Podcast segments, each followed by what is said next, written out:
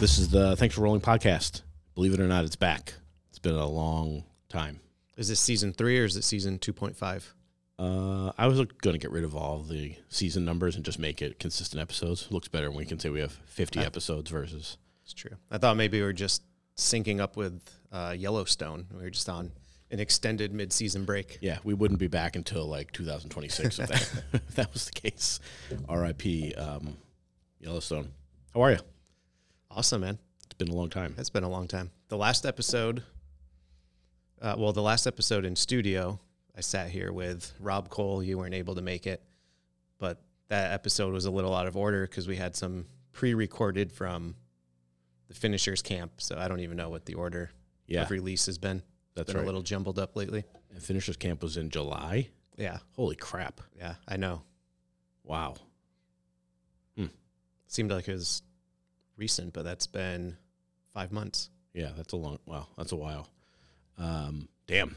Yeah, I, know, I knew I hadn't been in here in a while, but I didn't realize it had been quite that long. That's right. I couldn't make the uh, Liquid Rob Yep. episode. So, all right. Well, we have a. Uh, I, I don't want to call it a two-part episode, but we're doing a little intro here for what will be a uh, Zoom call with some special guests, um, talking about an event we have coming up here um, at the at the gym. But we thought we'd do a little, I guess, year-end recap, maybe a little 2024 preview.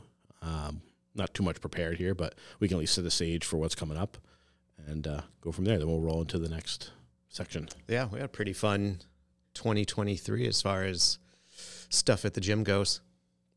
Had some Yeah. events. Um, so we had our quintet back in March, That's right. right? March. Yep. We had our quintet in March. Um, our team walked away with the win on that one. It was the all 10th Planet Finals, us and the 10th Planet Fairfield team. Right. That was a blast. Rave reviews, as always, on uh, our quintet events. And then right after that, right, was uh, the Friday Night Grappling League. Right. Right? First, April, first, we kicked that off. first season of that, which was pretty cool. Again, great reviews, which always feels good, right? And then we rolled into the next event for FNGL, which was married with, well, I guess really we called it rock and rolls, right? Yeah. So why don't you talk about that? That was more your gestation. Yeah, so we had we hosted an event here. We put together called it Rock and Rolls, um, and yeah, like you said, that was married together with another iteration of the Friday Night Grappling League, which was held on a Saturday afternoon and was not a league; it was just a one day event. But not to get into specifics. Right, that had everybody had everybody completely thrown off. They're like, wait a second, it's not on a Friday, and it's not a league. Yeah, so we did a women's only bracket uh, with eight competitors. Uh, we figured it'd be a good way to uh, get a little extra attention to the rock and rolls event, um, give some of the local women competitors a, a venue, Mm. and uh, so yeah, the name whatever. Maybe not the best branding we've Yeah, ever yeah. come up with. the next time we do it, it'll be back to a Friday night. I promise you guys. We have something in the books Yeah. for for this spring too. So Yeah, and then so the rock and rolls part of it was um, the idea was to have a big open mat with live music and to just beef up the the scope of the event. I made it a fundraiser, um, so we took donations. All donations we gave to Adopt a Cop BJJ. Um, so that money goes straight to sponsoring police officers to train jujitsu for free, essentially. We have a, a pretty good contingency of officers that train with us. So um, that was a program that I was happy to give some money back to. And I think we ended up raising, I think it was enough money for two officers to train for a full year. So that's awesome. it was pretty solid. Yeah, that's great. And then we had live music by the Boneyard. Um, they're a, a local rock and metal cover band.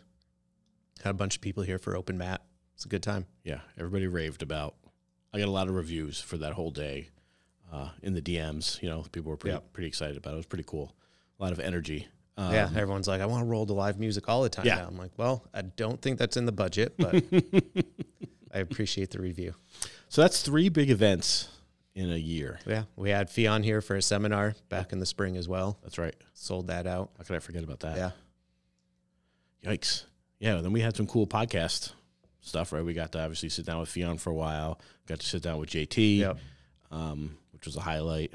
So pretty successful. It was year. a solid year. Yeah, pretty successful. And then within that mix, um, you know, we completely switched our our teaching and training style here and adopted the ecological approach pretty much completely. I wouldn't say we're 100% perfectly ecologically aligned right now, but I, I think we're into it more than most are. Mm-hmm. What would you say is the gap? Like, what's the tail that, that needs to be adjusted? Would you say? Oh, you mean all the classes across the board? That you're saying? Yeah, we don't have yeah. every single class integrated. Um, we have the majority of them, and then I, I think maybe any shortcomings still in the classes that we are teaching ecologically. I think um, there might just be some loose ends that will be tied up as we all study and learn more. Yeah, and that you know that's a good segue into our kind of chapter coming up next, right? So we have some guests on board. Uh, I won't spoil kind of what the main topic is, but um, you know you've gotten a chance to become pretty heavily involved in at least a segment of the um, ecological training world. Um, and when we were out at, when we were down at Finishers, you know, one of the big draws there was to kind of experience Greg Souders and his work, um, which was really the first time that I got exposed to that style or methodology of of training. right Um, because at that point we had been we had been implementing the the methodology here for four months at that point um, you know just based on what we were learning by watching um, through the interwebs and Right. studying on our own so it was that was definitely a cool opportunity to get to um, run through a session a class with greg and get to chat with him a little bit after and then get to interview um, his guys DeAndre and Noah, which we put out as a an episode Right. a while back. Right. Yeah, we'll we'll link to a bunch of these episodes that we're talking about. We had um, Ryan Bartlett was on about adopt a cop at one Yep. point. So we then we talked to Noah and uh, DeAndre, so we'll have those linked up there as well. Um, yeah, I, that's it's funny because that really changed. I mean, it changed everything at the gym, really. It did. Um, and I remember pretty early on, one of the guys had said to you, like, "Hey, I feel like I've learned more now in whatever three months than I did in a year and a half or two years beforehand," which is like mind-boggling, right? As Right. someone who never trained that way, leading up to it, like, it's really fascinating to see how people have adopted to or adapted to that methodology.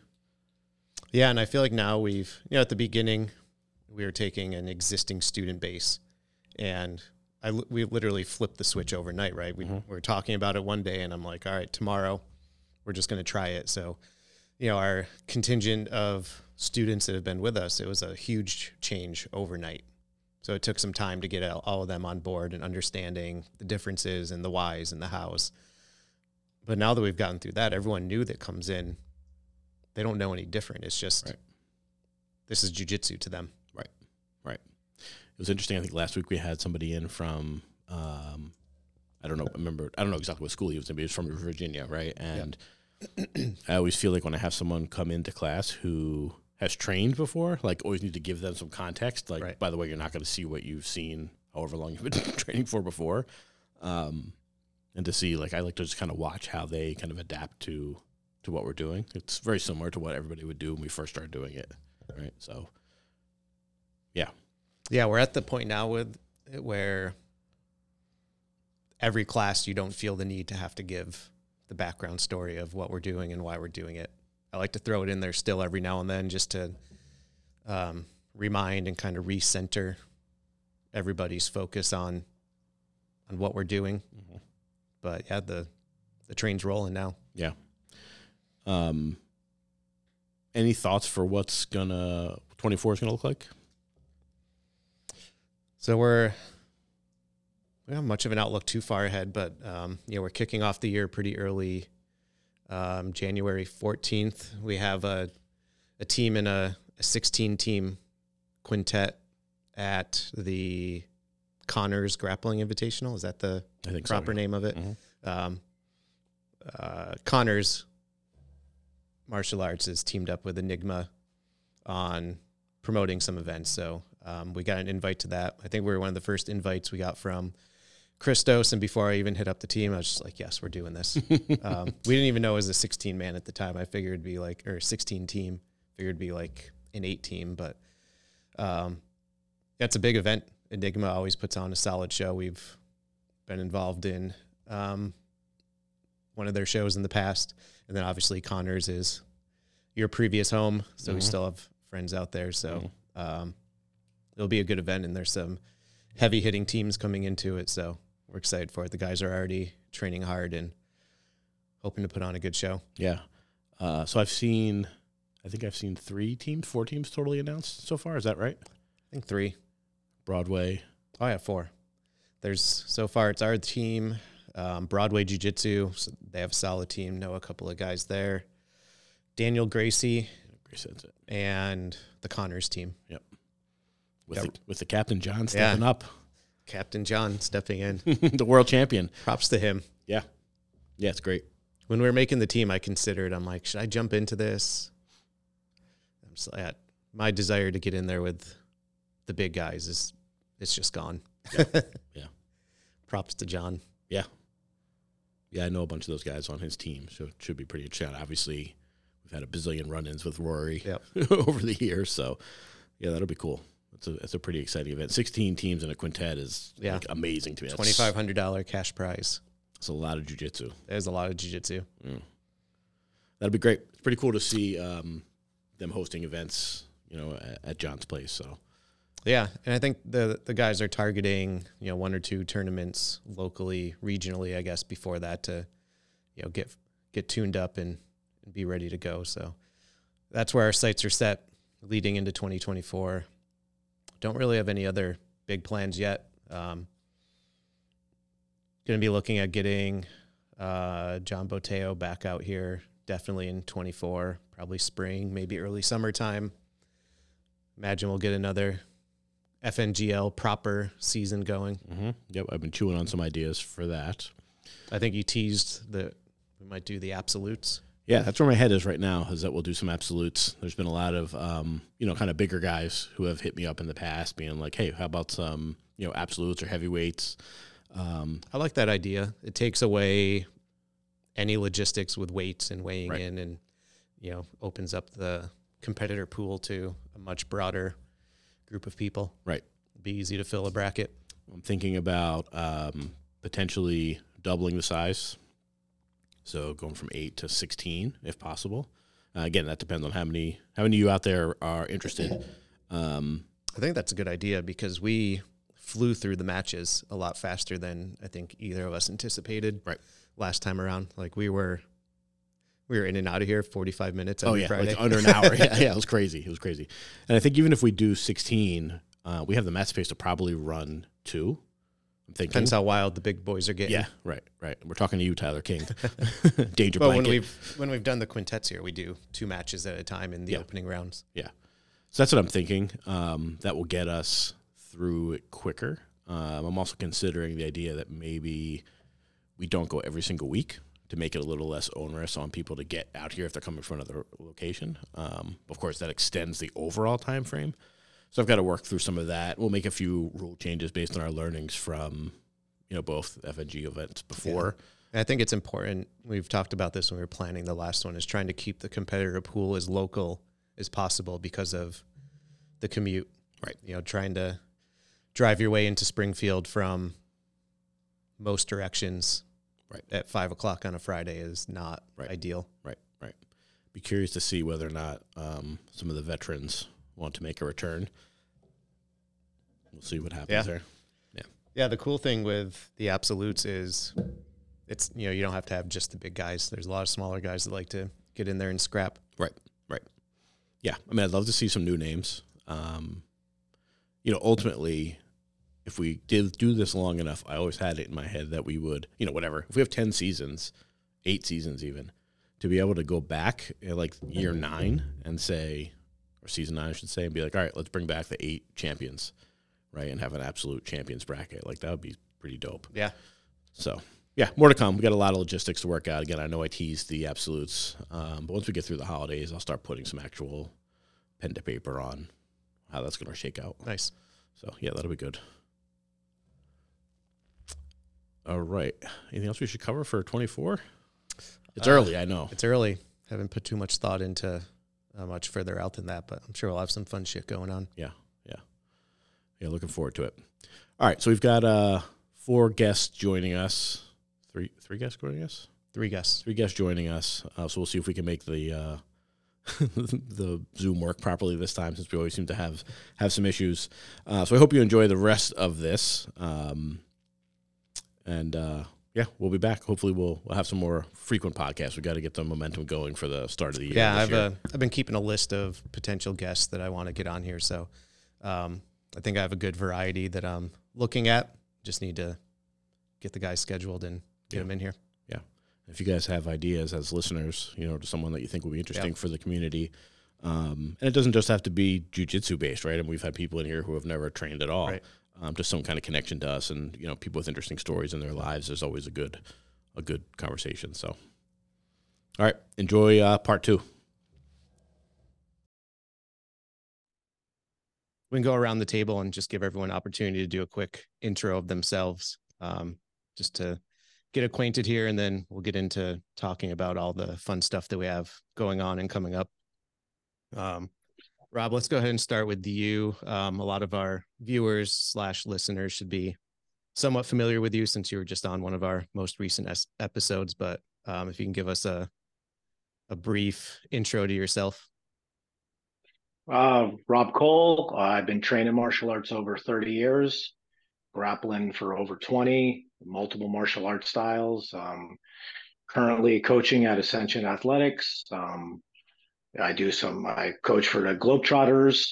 Um, pretty much. Uh, pretty much that's it at this point. I don't know what else. What the intros to say anymore. I've been doing a bunch of these, so it's kind of it's kind of weird when I keep getting asked. I'm like, oh, what else? That, is, you know. So I'm pretty good with that. So awesome. And coaching at the coaching at the latest camp in yeah. March. Can't wait to get into talking a little bit about that. Um, Denise, yes. why don't you go next? My name is Denise. Um, I started training jujitsu in the Bay Area of California in about 2005. I am currently living in Southern Colorado in a small town called Pueblo West. And I am the owner and head coach and sole operator of Grindhouse Grappling. Awesome. I was just telling Jeff right before we all got on here how I really enjoy getting your perspective on things as a a woman that is solely owning and operating her own jiu-jitsu academy thank you you are one of my biggest cheerleaders so i appreciate you a lot thank you uh, aaron uh, Aaron Parham. I um, originally from Louisiana. Started training jiu-jitsu around 2006, um, and I'm currently a brown belt. Train out of Charleston, South Carolina, and I started the Eco Dynamics for jiu-jitsu now submission grappling discord server and kind of manage that and kind of fell into the role of helping grow this community.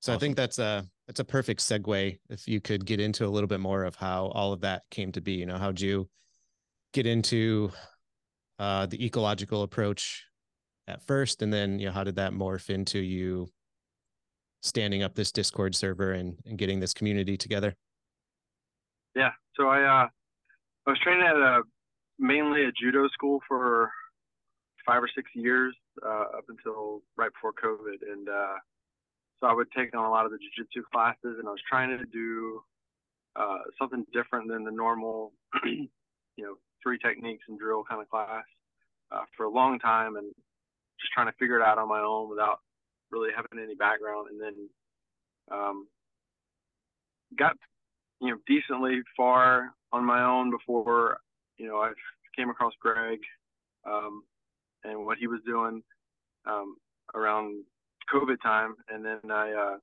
I was a moderator on Reddit, so and it started popping up on there too. So I had a chance to go to a school when I was on a work trip, and I popped in one class, and um, like everything kind of clicked after you know just playing one game basically and talking to him for a little bit. So it, it started to make sense of what what he was doing, and then you I dove into the the resources. But then um, like I said, I was a moderator on Reddit. So one of the first podcasts Greg did, it got really polarizing and it kind of blew up on Reddit. And he jumped on there and he did a podcast about it um, and mentioned me dropping in to his gym. But um, there were about 50 50 uh, people on that, that thread were either like for it or completely against you know the ecological approach and what he was saying and, and there wasn't really anywhere to talk about people who were interested in it. And I kind of go down the path of like, all right, well, what is it without getting, you know,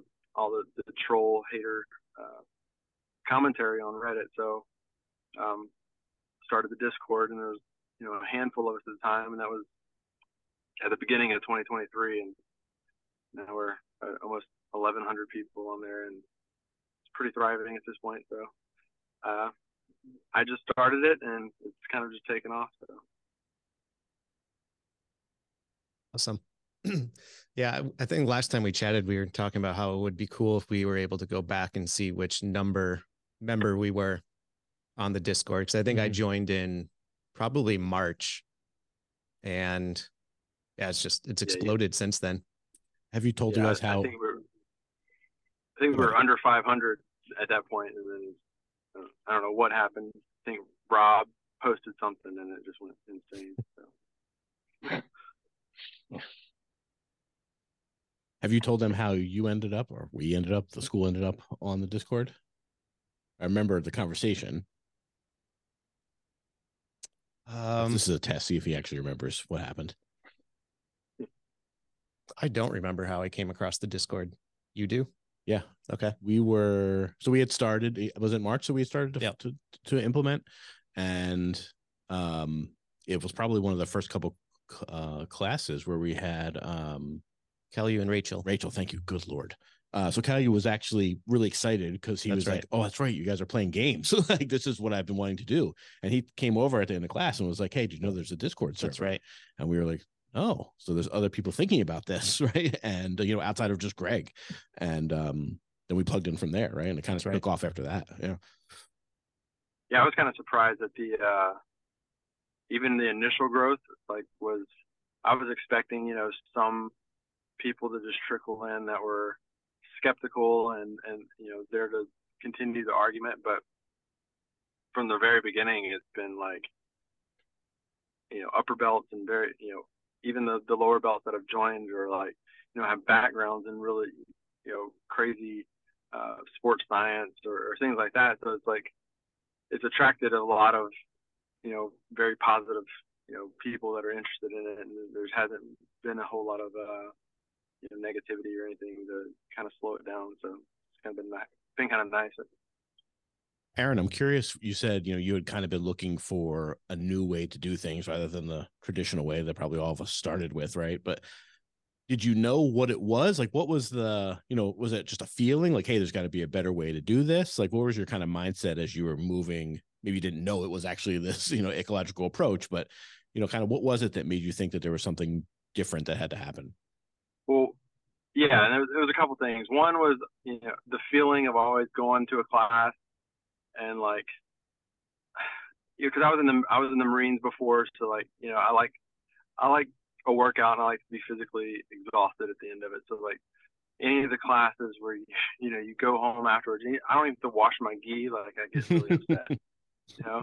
So that was one of the one of the main things i wanted to approach differently is like how can i just up the workload but n- not like make it a comp- competitive level class um, you know and people have the the opportunity and the, the instructional market right now even 10 years ago was was big so if you want to learn that way you can sit at home all day and do that I don't think people want to go to the gym and have a live action instructional. Like, to me, that's always been my biggest pet peeve is this going to a class and being lectured uh, hmm. in a very, uh, you know, hands-on athletic uh, hobby.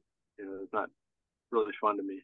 Hmm. Yeah, that was my main, one of the main things I wanted to approach, and then, and then I, I was a purple belt at the time, so I was starting, you know, kind of shift of like I don't need to know five sweeps or five this. Like I started to, you know, figure out the concepts of what makes a sweep work and all these kind of things. So that, then I started making um, these like little rules for myself that I would do during during a roll.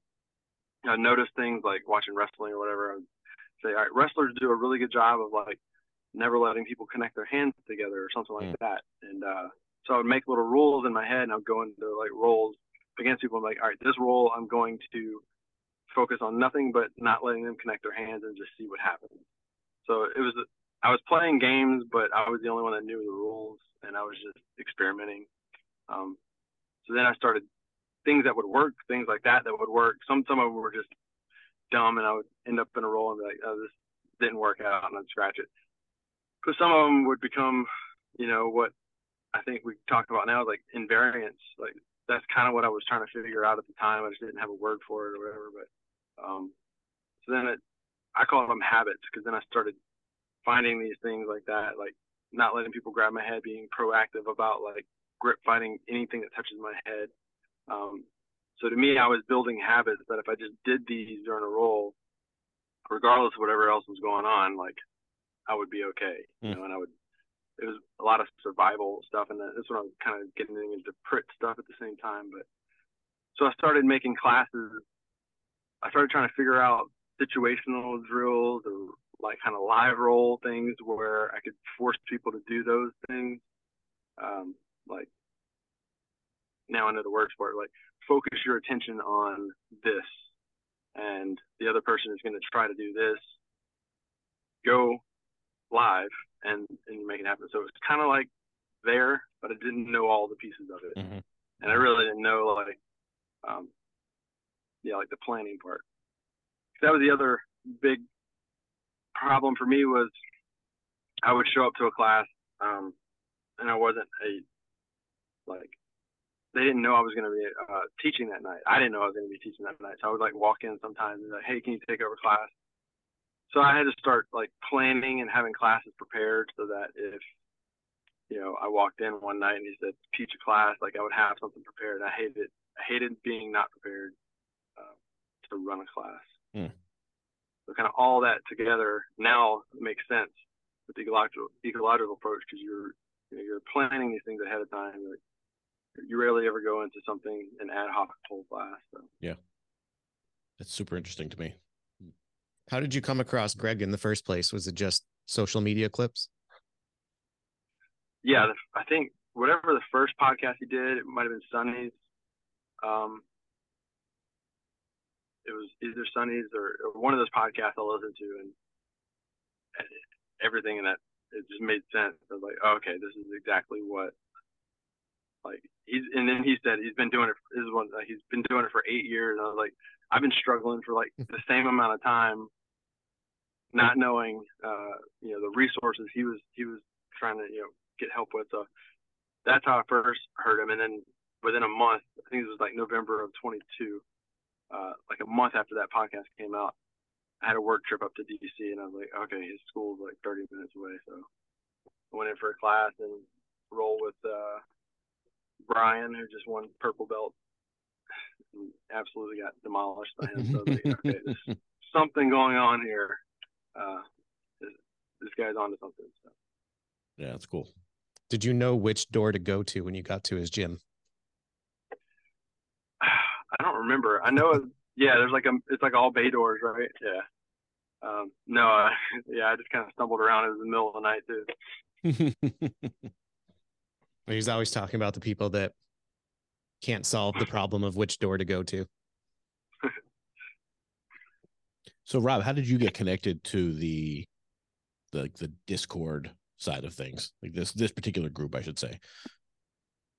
Um, I think I got a couple messages from people because I do like some Instagram stuff, and I was talking about ecological stuff here and there as I was playing with it, and I got some messages, and I never really jumped on it at first, and then when I started getting in deeper, then I got uh, somebody else I knew to sent me a message, and I'm like, oh, let me just go check it out. And then once I jumped on it, and then you know, seen a bunch of people that were talking about it, and I was like, oh, this is a really, really good community. So I really liked it was real positive. Like Aaron said, it wasn't just like because I, I I have no time to like argue online anymore. I I don't do that type of stuff anymore. You know, which is so something like that. It just came so easy. You know, just on that Discord, and everybody's just sharing information. You know, talking about easy to find links on YouTube or what books to try out, and I just uh just started promoting it more, throwing up the links here and there, and a couple other people who were using Instagram started sending it. And it seemed like it just started blowing up even more and more. So I could have probably got on a couple months earlier, but I just didn't jump on yet. then when I did, I was like, all right, this is a this is a good spot, you know. Mm-hmm. So mm-hmm. it just meshed in completely what I was doing. So um that's pretty much how I found was? the Discord. Do you remember when it was? Now, you know what? No, I can't remember now. I'd have to go look. I, I'm so bad with like days and months and all that stuff and doing I'm getting old now so those mm-hmm. I don't I don't remember those things as much anymore so so I don't th- I'm not sure I told you this Jeff but um Jeremy Pavlik did a bunch of training with Rob leading up to and during your um FNGL season no kidding that's funny no I didn't know that trying to unlock the key well, well actually it's funny uh he we just reconnected again right before he was having those matches at that show. And we just started playing a little. I showed him like 10 minutes of like some defensive jujitsu stuff through like the ecological approach. And then he had the match. I showed them out on Tuesday. We trained it for like 10 minutes, 10 minutes the most.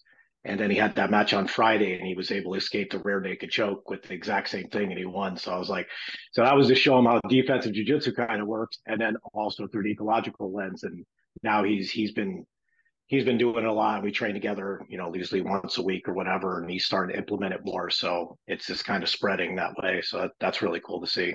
That's awesome. Yeah, big fan of Jeremy. Like that guy a lot. Yeah, good dude. Yeah, yeah. So Denise, the question is your the floor is yours. How did you get connected in? So this is what I love about the grappling community. Like 10 years ago, I went to Phoenix or like suburbs of Phoenix Mesa to go visit my family. They all live out there. And um, I had always wanted to train at a 10th planet school, but there was none in Santa Cruz. Like uh, Denny had just started up in Oakland, I think. Um, so it was, you know, there was like not really much 10th planet going on back at that time. And so I was super excited and I did a week of drop ins over at John Botelho's school and met Pat and uh, he, I still have the videos. I still watch some of them and share with my. But he was showing me like electric chair sweeps and all this cool stuff, and um, they were just all just so nice. Um, and I stayed in touch kind of with him, like loosely, just following his progress out east and opening his own school and you know that whole scene. And then um, one day I saw him posting up about games, and um, I messaged him. It was like a Saturday morning or Friday afternoon. I was like, "What are you doing?" And he was like, "Oh, you gotta check this out. It's really cool." So I spent the whole weekend like researching. I was on ChatGPT trying to get vocabulary and resources and all this stuff. Um, and so that's how I got into it. Um, I've been kind of so I've been teaching kids on and off for a long time and doing as you do as a woman, and uh, and running camps. So I always played a lot of games, um, but I never thought about doing it with grown-ups. Um, and I've been a math teacher for about 20 years or been in education. So like my first year of teaching, there's so many parallels. Like it's just, it's weird to me, like how much teaching jujitsu or grappling is like teaching math because it's like linear, but you can, you know, go off in different directions, all this stuff. So my first year of teaching math, um, I was like the sit and get teacher. Like I do the problem, you copy me doing the problem. You go home and try to do it. You can't do it. We come back and pretend none of that ever happened, and we start over the next day. So after my first year of teaching, I was like, I'm going to die if I have to do this for the rest of my career. So I totally changed it. I implemented project-based learning, problem-based learning, embedded context learning. Um, attended to all the social-emotional stuff.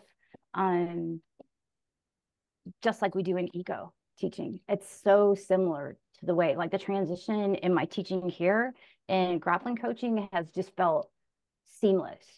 Mm. Um, because there's so many parallels with academics. I mean, obviously there's differences because it's motor skills versus cognitive skills, but the more research I read, the more I see that there are like adjacent tangential like theories. Like there, there's a lot of uh, bumping into each other or brushing up against each other. So, um, uh, yeah, so I that's how I got into it, and I went into my school and I told my guys on that Monday, I was like, we're gonna try something totally different.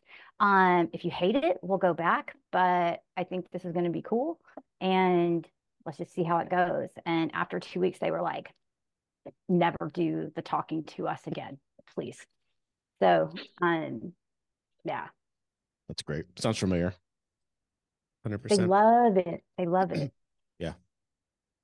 Yeah, I mean, but I- it takes work you know like uh uh and and upper belts are the ones that have kind of been not not all of them but a couple of them it had a little bit of trouble like understanding like concept based principle based instruction task based task focused goal oriented versus i'm going to tell you exactly what to do Mhm, mhm. um, so, you know, we've had our little ups and downs, but overall, my students trust me and uh, we have really open communication, I think, which is key. Um, I chase them around. I still do. I chase them out in the parking lot even to get feedback from them, like how'd the class go? You know, like any plus or minus or anything like that. And um, overwhelmingly, it's been positive. I'm curious to ask all four of you actually. Um, when do you ever worry that students are going to come in and be like, "What the hell is this? Like, this isn't this isn't what I expected. This isn't what I would see if I was like watching jujitsu someplace else or I've been in another school." Like, are you ever concerned with that? You're like, are do you guys all feel like committed enough to the approach that if someone's not on board, they're not on board, and that's it, right? Like, how do you guys think about that? I front load students. So when they come in, I tell them it's going to feel different than it's going to feel like learning in a class, like a class where you have to do work to learn. Mhm. Like I'm not going to tell you, I tell them explicitly, I'm not going to tell you everything to do. I'm going to give you uh, a goal. I'm going to give you some uh, guardrails on what you can and can't do, and uh, just send you to work and ask you to figure it out. And it's going to feel really weird and really hard at the beginning. Um, one thing that I did that has been super helpful was to pair every new student up with an established student for their first several classes. And that's a nice transition for them because they don't feel so like weird about not knowing what to do. Like there's no expectation that they're going to know what to do. Yeah. Because I think that like if I teach you, all right, well, your right hand goes here, your left hand goes here, your foot goes on the hip here, right? Like people like that's an I'll say this like an easier entry point, right, into the movements, right? They don't have to think about There's that no stuff. thought involved Right, in that. Right, yeah. right. Which I know is the exact point, right? like why we're not doing that, but um there's like that level of comfort, right, when you're giving them specifics of exactly how they have to get through their first class, right, or first several classes. The teens are pretty easy. I just tell them I'm going to feel like your math teacher that answers every question you ask with a question. And they're like, oh, okay, I get it. And they just go do their thing. I think like we talked about this for a second on our intro earlier. The initial transition, you know, when we were taking all of our existing students and suddenly one day to the next, completely changing how we did things. Um, I put a lot of effort in almost every day to make sure I'm explaining the hows and the whys and the whats. But now that we've transitioned all of them, I feel like new people off the street walking into their first jujitsu class, they don't know better either way. Um, so as far as they know, this is just how jujitsu goes. This is what jujitsu class is like. Um, I mean, for context, Jeff teaches half of our fundamentals program. So, I mean, you get, you have to deal with this more on the front end than I do because I just teach the advanced classes. So I have the, the people that are already on board and bought into it. Oh yeah, I'm asking for my own my own personal advan- advancement here, right? So yeah, but for my opinion, you know, we're we're hundred percent bought in on it. So if you know we get the one oddball that comes in that doesn't like it and that's not how they want to train, then you know there's plenty of other no offense, but there's plenty of other places to train that might offer what they're looking for. Mm-hmm. Yeah, I mean, I specific, and again, we talked about this in the intro a little bit. I specifically am more conscious of it when someone comes in who has trained at another location, you know, in a more traditional sense, right? And taking the extra second to actually explain to them, like, this is not going to be that, right? You're going to feel different, right? And I'm not going to tell you exactly how to do X, Y, Z. Um, and I'm always just like hyper conscious, right, or very aware of like what their reaction is, like what their body language is saying. Like, do, are they making a face as soon as I say that, right? So, you know, that that was 100 percent why I was asking. Like, how do you guys think about that overall?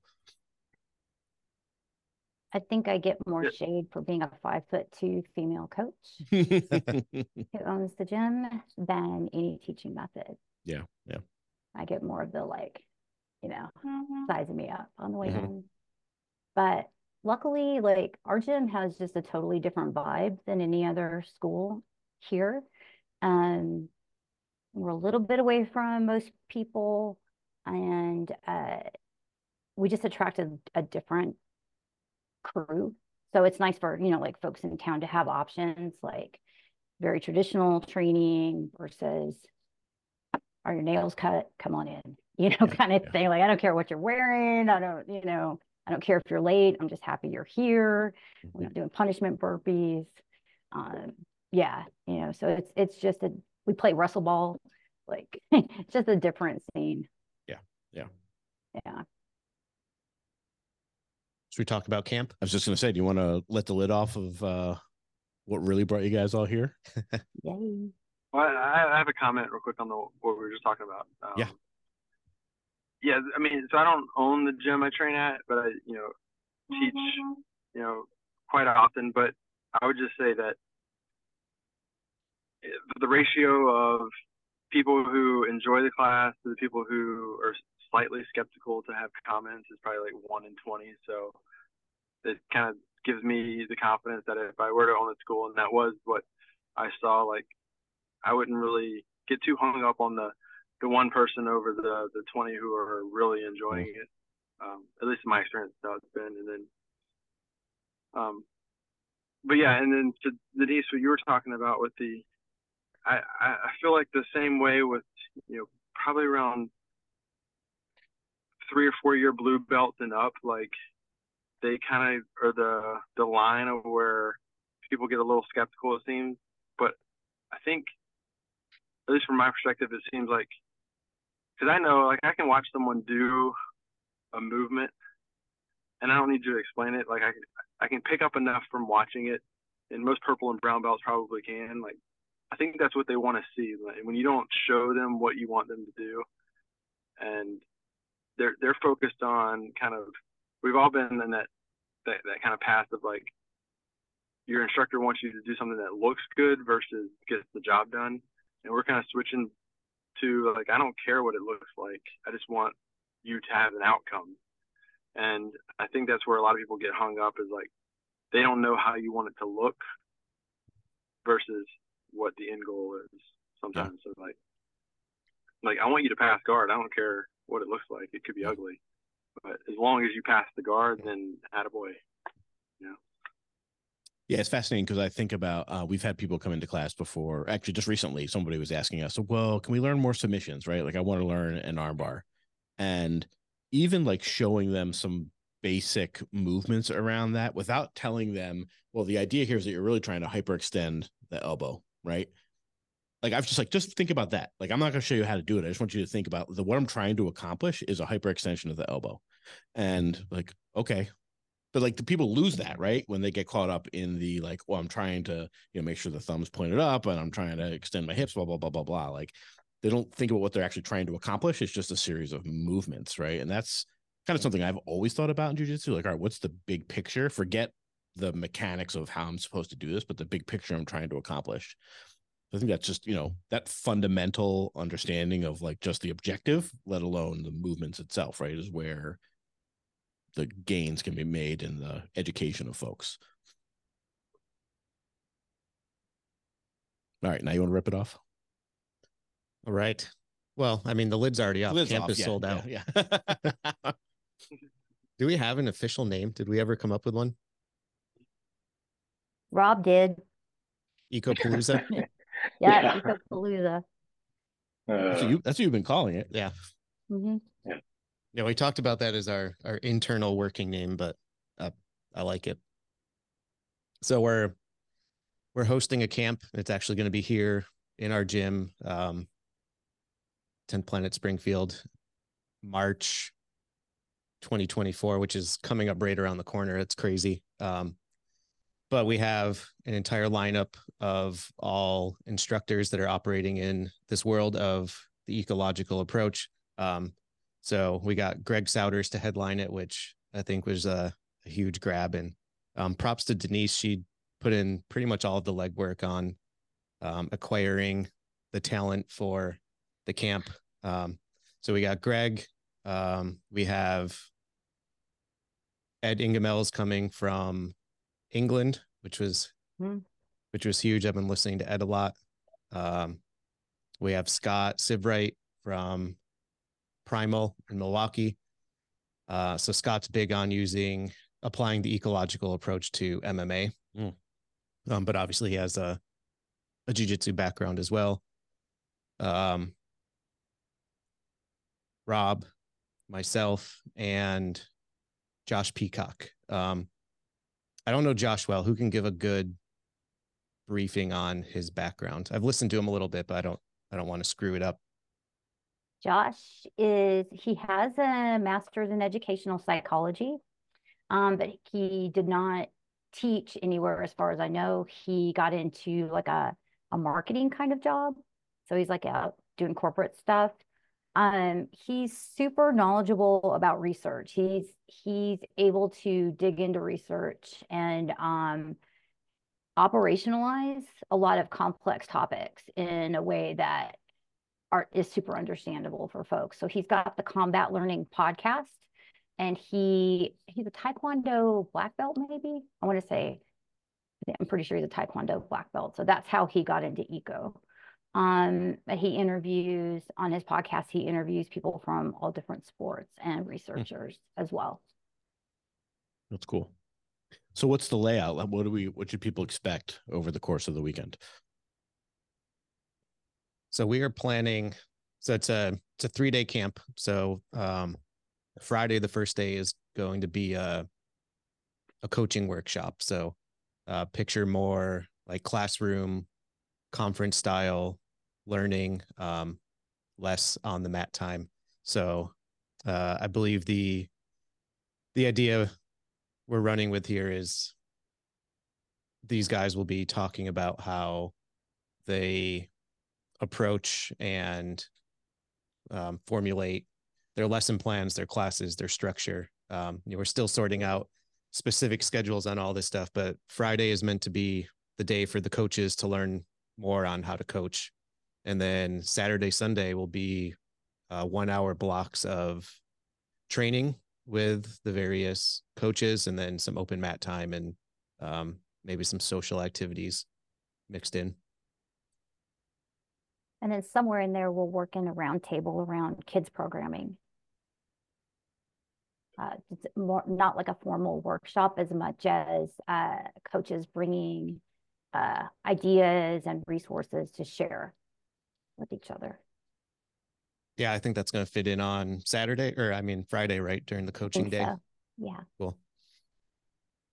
So Rob, I'd like to get your thoughts on this whole camp thing as, you know, we've leaned on your experiences a lot as being a a globetrotter instructor and you know the the experiences that people get from these camps and um, you know what you feel like are the the benefits and the outcomes from these big multi-day events.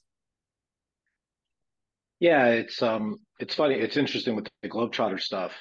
They have it set up so nice and you have all these different hour blocks of classes and so you get to see all these different perspectives on how people coach. You know, it's a lot of technical stuff, but then you get different coaches, you know, like Priit and Chris Paynes and more, you know, more on the conceptual side. So you get all these different type of coaches and then you have a lot of open mat time. And to me, that's that's always a big thing because you get to train with all these different people you never trained with before. So you kind of get to work on all your type of stuff. So it's so much like supercharged amount of training in in in one session or one day, kind of like what we want to do in ecological approach is we want to maximize that time.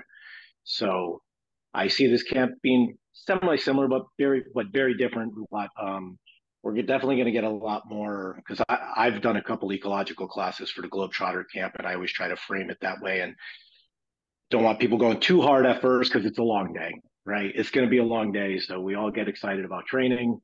And you know, Greg's, I'm sure Greg's going to run through some stuff and get people going and sweating, and you know, we just all have to keep saving our energy and try to just just keep training all day long, but have a good balance of uh, the conceptual side, the understanding all the underpinnings of it, and then the implementation, how to do it.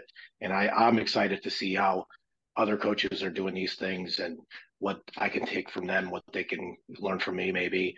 You know, I've, I've been to Greg's, so I've seen how Greg kind of does things, and then it'll be interesting to see how Ed runs his stuff. You know, I uh, I went to your school. I didn't get to see how you run your stuff. I I just was doing my class there. So, and then Scott, it's just it's going to be a really uh this is going to be a lot of grappling, which is great, and just like a supercharged approach to it. And I think this is like the first one like this, so it'll be kind of like the mecca of how these these classes go on, bringing all these coaches together. You know, if we just keep going on this idea and bringing in more people and just uh, kind of expanding all our knowledge base on this, because I, I think the main goal of everybody is just getting better and how to learn better and how to coach better. And you're not going to, this will be one of the best uh, ways to do it, in my opinion, in this type of environment, because everybody's together and you can actually see it and feel it instead of podcast or Reddit or the internet or Instagram. We, we you got it. We got to touch. We got to grab each other. You know, and that that's what we're gonna do. So I'm I'm super excited about it. You know, I'm so glad we it came about so quickly, and we're gonna be doing this in March. I'm just I'm ready to go. You know, I constantly think about what I'm gonna teach, what I'm gonna coach. It always changes every day, so we'll, we'll, we'll see how it goes. But I'm but I'm really excited for it, big time. I'm I'm spending days sitting here like, what am I gonna teach with Greg in attendance? yeah, we'll better be damn good. That's all you know. Yeah. Oh yeah. like you go yeah, wait Greg outside. Could, yeah, Greg could critique us uh, as we're going, or yeah, it'll be know. It's nerve wracking, yeah, but it'll be it'll be very good. Well, yeah, I'll.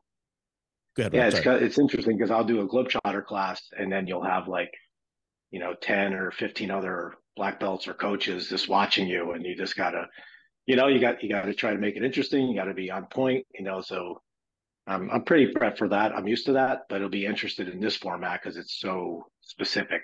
Where in Globetrotters, you get a, you do what you do, and this one is like this is what people are wanting to see. This specific style, you know, this this way to do things. So I've been honing that a little bit. So we'll we'll see how that goes. Someone on the Discord was asking if there's going to be downtime between the the like live days, the Saturday and Sunday. Um, I, I'm pretty sure we have open mat time scheduled in between the sessions, right? Yeah, I know nothing's final yet, but we're we're looking at fitting in some open mat times, lunch break, that kind of stuff. So I think there will be some downtime. And I mean, like Rob was just saying, people are just going to have to manage their output. Mm-hmm. I mean, you can go nuts first session if you want. If you got the gas tank to go all day, that's right. good for you. More power to you. Yeah. Yeah. It's like a it's like a music festival. You can't watch every band. Yeah. Ecopalooza. yeah, right, right. Aaron, did you ever expect that this would be kind of where things went? Like, is this where's your head when you think about the fact that now there's going to be a Ecopalooza? So, did I expect it to actually happen? No, but when I have a I have a checklist that I created um, at the beginning of last year of things I wanted to to get done. It was like um, like milestones I wanted to hit, like teach five classes, teach ten classes, teach fifteen classes, all the way down to you know I have one for a thousand people on Discord that I thought would never happen. It happened. Uh, I have a, I had a camp on there that I thought was never going to happen, and it happened in a year. So yeah, it was on my dream list, but to happen within a year is kind of insane. That's cool. That's pretty cool. I know we, you know, in, before we launched the camp, we we just you know we had some weekly meetings we discussed we thought you know there's a a big enough group of people interested that you know it would sell people would show up but did anyone expect that it would sell out 50 plus spots in less than two days i mean it's i couldn't believe it i'm still getting messages from people Half of it sell out on that first day. Like that was insane.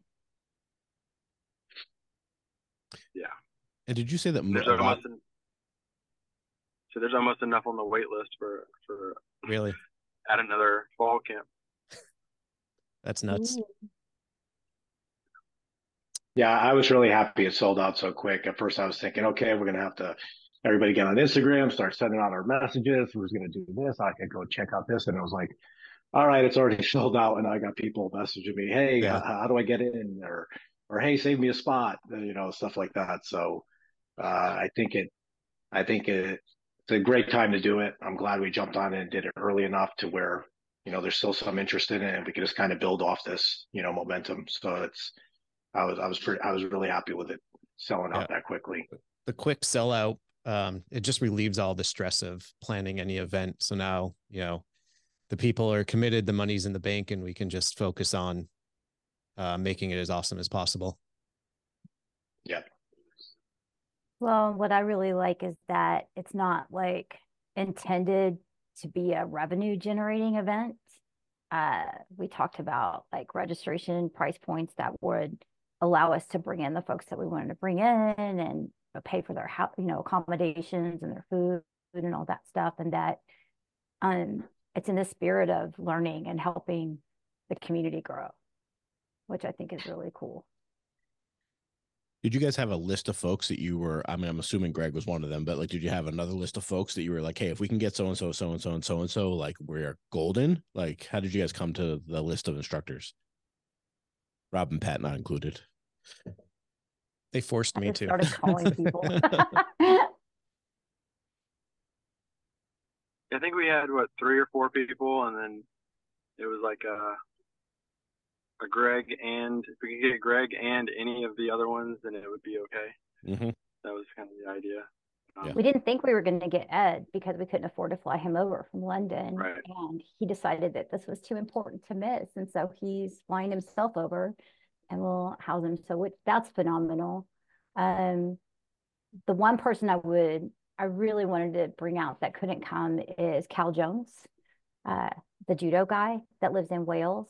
Mm. Um, he's he's phenomenal. He works in a school with kids, so he, he teaches PE and like sports to kids. He's ecoing them every day, and he's just he's writing a book on uh, eco for judo, and he understands the research, but just puts everything in such such a easy to understand way. Like the the way that he's helped me with judo training at my school, and just the very giving. Like you message him, he's like, "Oh, let's have a Zoom and chat," you know, and um, just giving up his time. Um, so that that's someone I'd like to bring in in the future for sure.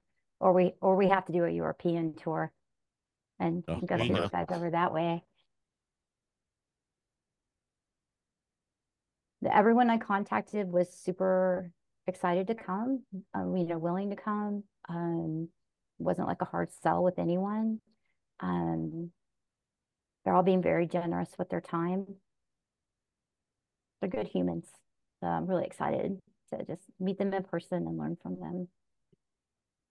it's cool that and again you know I, I i don't say necessarily call myself an outsider right but it's cool to see that you know people who do this style of teaching like really believe in it right and to your point right ed thought it was important enough that he would come over here and do it regardless right and um I mean, some of that you can say about jujitsu in general, right? But I think um, it's just cool to see, like, to take it one step further and, like, hey, this is an important thing to get out there, an important thing for people to understand. And I just think about all the arguments that you see Greg, Greg in with people who just feel like they're coming, at least from my perspective, they get on and they just want him there so they can argue with him about points that whether or not, you know, if there's any logic behind them or not, right? Like,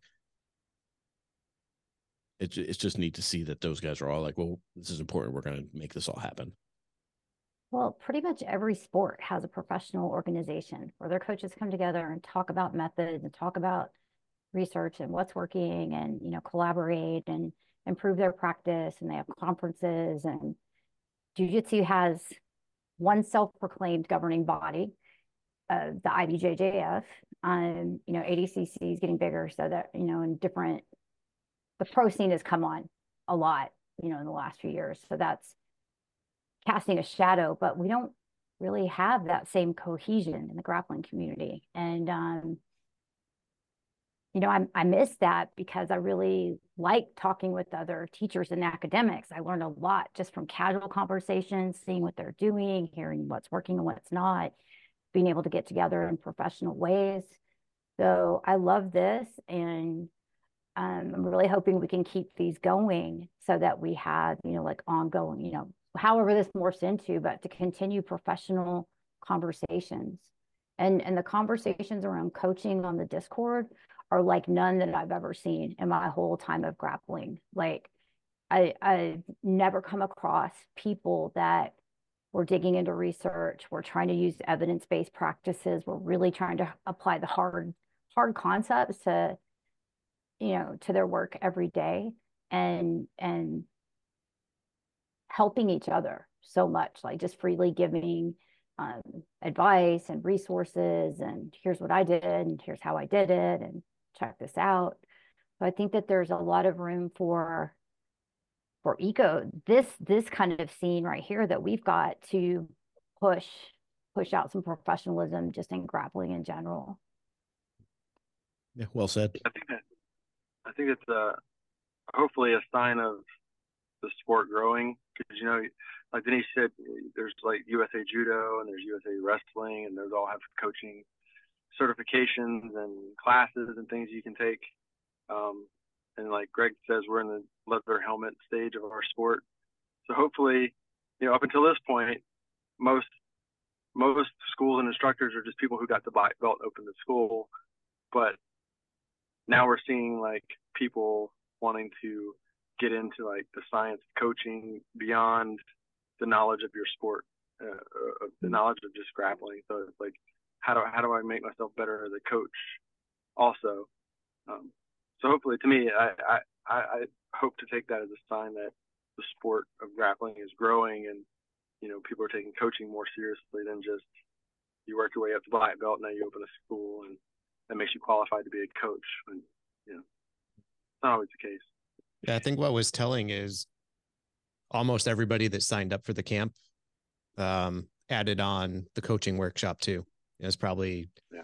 80 or 90% of the attendees are are wanting to get the coaches session too. And I've had several reach out to me asking what the format of that day is going to be and saying that they're hoping it's, you know, going to be more like classroom learning style. So you can tell the the interest is really there for people to actually learn how to coach and not just you know be on the mats just doing the jujitsu. Yeah, it's what I really like about this is it's such a concentrated uh, time just on the you know the training is obviously important, but the coaching is going to be a huge part because like I was just I was on Scott's podcast. Uh, we recorded one a while a couple weeks ago, and and I I was saying that what's nice about you know this eco stuff coming to light more recently, and even with the people that don't like it and say it's stupid and blah blah blah you know at least what it's doing is pushing the conversation forward about coaching in general. Even if you want to be an ip person or an eco person you still should the conversation should be about coaching. It's in the older way we just said the traditional and everybody's trained they didn't really talk about coaching though. They just this is what i do this i run a class but they don't talk about why they do it or this now people are starting to dive deeper into it. Even if it's more deliberate practice, which is an IP format, it's still a better way for them to do that. Where we're we're focusing more on the eco side and diving in deeper on that. So it really pushes the conversation forward. And this is going to be, you know, like they're talking about. This is actually about the coaching. It's about the training. And what I what I liked about the Globetrotters event I attend to is you get to talk to a lot of coaches on the side or at the open mats, and we talk about coaching in different ways. But it's it's it's not in the format where everybody's talking together you know maybe two or three people or one on one but this is going to have so many people together just talking about it and how we push it forward. So uh, I'm excited about that. It's like a really concentrated, and we need to have stuff like this. It shouldn't just be the traditional model or oh i watched this dvd and oh this is how i run my class and i do these techniques and oh i don't skip a warm you know we got to understand why we're doing this stuff so the only way we're going to do it is by talking about it you know and and getting together and physically doing this type of stuff. We need these this we need this type of environment. So that's why i'm very excited for that you know just to get these concentrated conversations going in a big group like this. Yeah, I was going to say the same yeah, thing a minute ago. Um, when I when I go to the camps and stuff now, I'm it's more so to watch and observe how other people are teaching a class and commanding the crowd and you know all that stuff and getting those sidebar conversations. And now we've put together a three day weekend of all of those sidebar conversations mm. being the the meat and potatoes that we're going there for. So I'm super pumped about that. Yeah,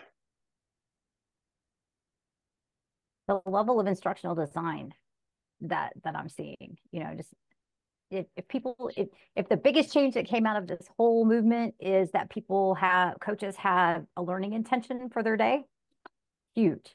Right. Regardless of your approach. Plans, mm-hmm, huge. Just coming at it from a, a professional method of coaching. Yeah, and that's that's what I want to see um, really from the coaching day is, you know, I've been in one of Greg's classes and I've seen how little instruction he gives and but you can tell there's a lot of thought behind it. So that's I want to see what goes on in his head to come up with a class, how much thought, how many iterations he's gone through playing with that before he got to the point where he's delivering what he's delivering in the class. And I think a lot of that would be eye opening for a lot of people um, the amount of effort that goes into um, perfecting a game or perfecting a overall practice. Right, and help that will help people understand why there can't just be a grab bag of games for them right. to take right. and have that become their program. Yep. Yep.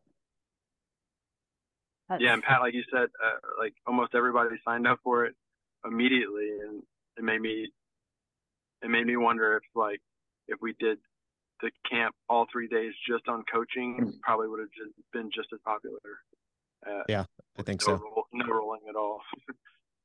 I mean, that's well, that's my I'm the most interested in. Like, I feel like the knowledge, like the participation in the classes is one thing, but for me, like this going, we move to this coaching model, it kind of unlocked that passion again, right? I'm a, I'm getting older, right? like I can't roll and I don't feel the same energy that I did from just going to train every day like I used to, right? But having to put my brain power into like how I'm going to translate or how I'm going to coach or how I'm going to form my plans, that's like a whole new set of energy, right? So I'm like most interested in that. Like not just the coaching stuff on Friday, but the next two days of just watching, right? Like, frankly, I could care less if I rolled, right? Like, I just want to see how the people are doing what it is they're doing because that's like where more of my focus is these days. Um, and that's where I'm getting like my own energy and drive out of it. So, you know, I hell, if we did that for three days, I'd be I'd be perfectly happy. But right. um, there's just like there's so much to learn there, and just to observe how people are doing those things. It's just good for my own growth model teaching is powerful as as a, a instructor development tool because we'll get to see how students respond and then how the instructor pivots and then the follow-up mm-hmm. questions mm-hmm. that they have so just like that continuous instructional cycle throughout the the session is going to be so valuable so um I, I agree. I'm I'm there to observe the co- the coaching and and the students uh, responses to what's happening. Yeah. Yeah. I think that's yeah, uh, that's a good point with the the question that came up about it. You know, are we live training for eight hours every day? Like how how tired are we going to get? You know, I think there's still tons of value if someone's a little exhausted for a session and they just want to sit back and watch it. It's not like just watching someone teaching techniques. There'll still be plenty to learn by observing a session if you're not actively training in it. Mhm.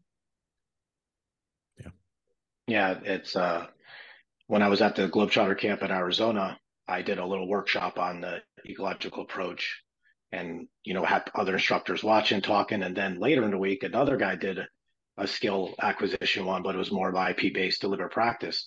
And I went and watched that one because I want to see what other people are doing, how we're doing it. We we had great mm-hmm. conversations all week. We're coming from two different ways of doing it, but it was funny. There was so much little overlap. There was a lot of overlap going on, and we were able to talk about those different things. And to me, those stuff that stuff's valuable. The training's going to be great. You could go as hard as you want, but just sitting back and and observing and watching and taking in how other people do it that's that's just as valuable sometimes you know so it, it's going to be uh it's going to be good even if you're tired if you're don't want to roll every time I, am not going to roll all day you know i'm going to roll as much as i can you know i'm going to regulate myself you know how i do it you know you can't go 100% you can you can't do it that long so so you're definitely you're still going to learn even if you're not actually doing you can you know take in that that knowledge uh, knowledge about. The mental reps. Yeah. So we're coming up on about an hour here. Um, anything any of you want to to add or touch on before we wrap it up? I want to say thank you to the ladies that signed up. I know there's not that many of us, but it's super important that you show up.